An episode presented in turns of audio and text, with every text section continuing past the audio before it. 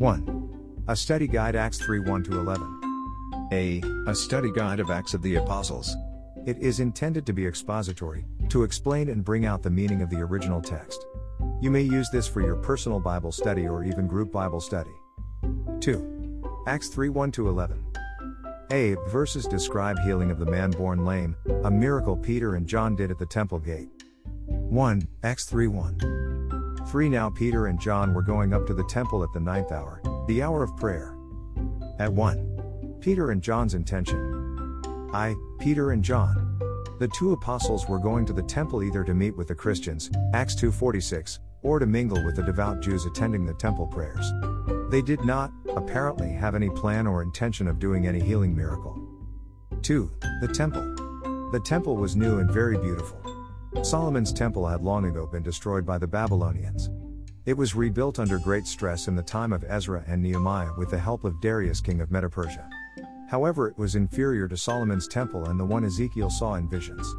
Centuries later, about 20 years before Jesus came, work commenced to replace this temple with the magnificent structure still being completed at the time the disciples of Jesus admired it and Jesus ironically but accurately foretold its destruction. Matthew 24 1 2.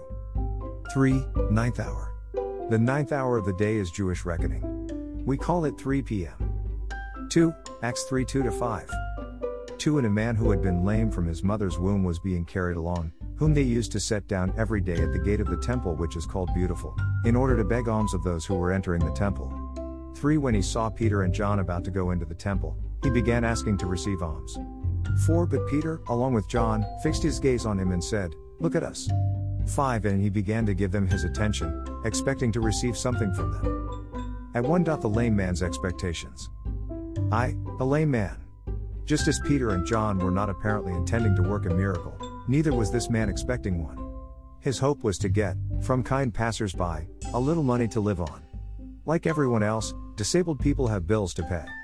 Unlike everyone else, they may not be able to work. The last thing this man expected that day was to be made whole and no longer disabled. 2. Lame from birth. The man was lame from his mother's womb as Luke describes it. All his life, from the day of his birth, his feet and lower legs were crippled and useless. So he never learned to walk or run or dance. He relied on other people to move him from place to place. This day all that would be bygones. 3. Look at us. Peter took a careful look at the man. Not every beggar is genuine. The man was not looking at Peter, however, perhaps because he was wanting to catch the eye of other possible benefactors, or perhaps because his eyes were downcast. Peter, seeing an opportunity to work a useful miracle, wanted the man to have no doubt about who his healers were. 3. Acts 3 3. 3 When he saw Peter and John about to go into the temple, he began asking to receive alms. At 1. Peter and John's gift. I, more than silver or gold. The man would have been delighted enough with a silver coin, but Peter didn't have one. Instead, he had something priceless to give. 2. Name of Jesus Christ. In this case, the word name means authority, power, and glory. Peter possessed healing power, but only as a gift from Jesus through the Holy Spirit. It was really Jesus' healing power, not Peter's. Peter knew this, and was anxious for others to understand it clearly. 3. Of Nazareth. Jesus had come to be known as Jesus the Nazarene because Nazareth was his hometown where he grew up and worked for some time as a carpenter. The name Jesus is a form of Joshua, and was a fairly common name for Jewish boys, so Peter identified him as Jesus the Messiah of Nazareth to make it clear which Jesus he was calling upon for the miracle. 4. Rise up and walk. The man, understandably, did not comprehend this command from Peter. So, as the next verse says, Peter took him by the hand and gave him a lift up. That's when the man realized that he could get up. Peter wasn't hoisting up a still crippled man and shouting hallelujah like a charlatan might do to make it seem to the gullible a miracle.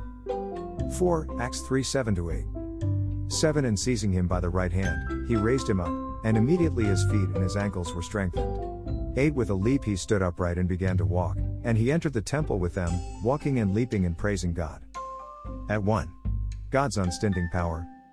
I, immediately. A truly miraculous healing is instantaneous. Unlike natural healing, there is no recovery period. As soon as Peter took his hand to pull him to his feet, the man took over, he leapt to his feet and stood on them for the first time in his life. 2. Began to walk. This means that he started walking immediately, even though he'd never learned to walk or been able to walk before. Along with his walking, he did a bit of leaping. What a show off! 3. Praising God. The man might not have understood how he was so suddenly whole, but he knew what power had done it. It was God's work, for nobody else could have done it. So he gave God the glory and gratitude. 5. Acts 3 9 11. 9 And all the people saw him walking and praising God.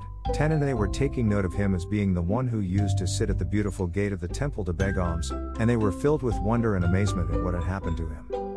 11 While he was clinging to Peter and John, all the people ran together to them at the so called portico of Solomon, full of amazement.